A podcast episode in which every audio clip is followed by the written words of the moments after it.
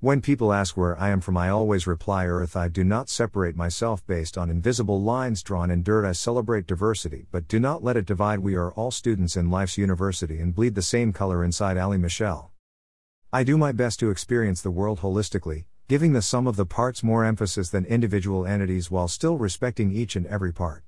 It is system thinking which is far healthier than reductionism, breaking a system into constituent parts. This is not to say the parts are unimportant. They are critical to the overall system health and effective operation. Sew up the asshole and the human system will die from impaction, fissures, and infection. Elect an asshole president and you get a system that feeds upon itself, quickly descending into chaos, and many fine people on both sides suffering irreparable damage. The fix in both cases is to remove the impacted shit either by surgery or removing the T rump parasite from the highest office. A challenge with holistic thinking is where to draw the boundaries defining the system.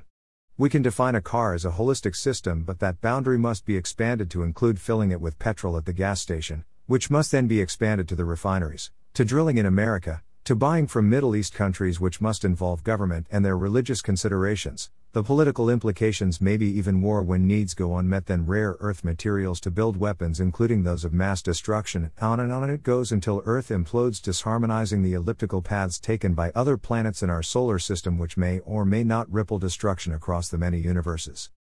Because of my mental constraints, I limit my view of the systems affecting humanity to the holistic Earth, including sky and atmosphere and everything contained therein. I call it the Earth system, and if you ask me where I'm from, Earth is my first thought. Not the US. Not Illinois. Not Chicago. Not Humboldt Park.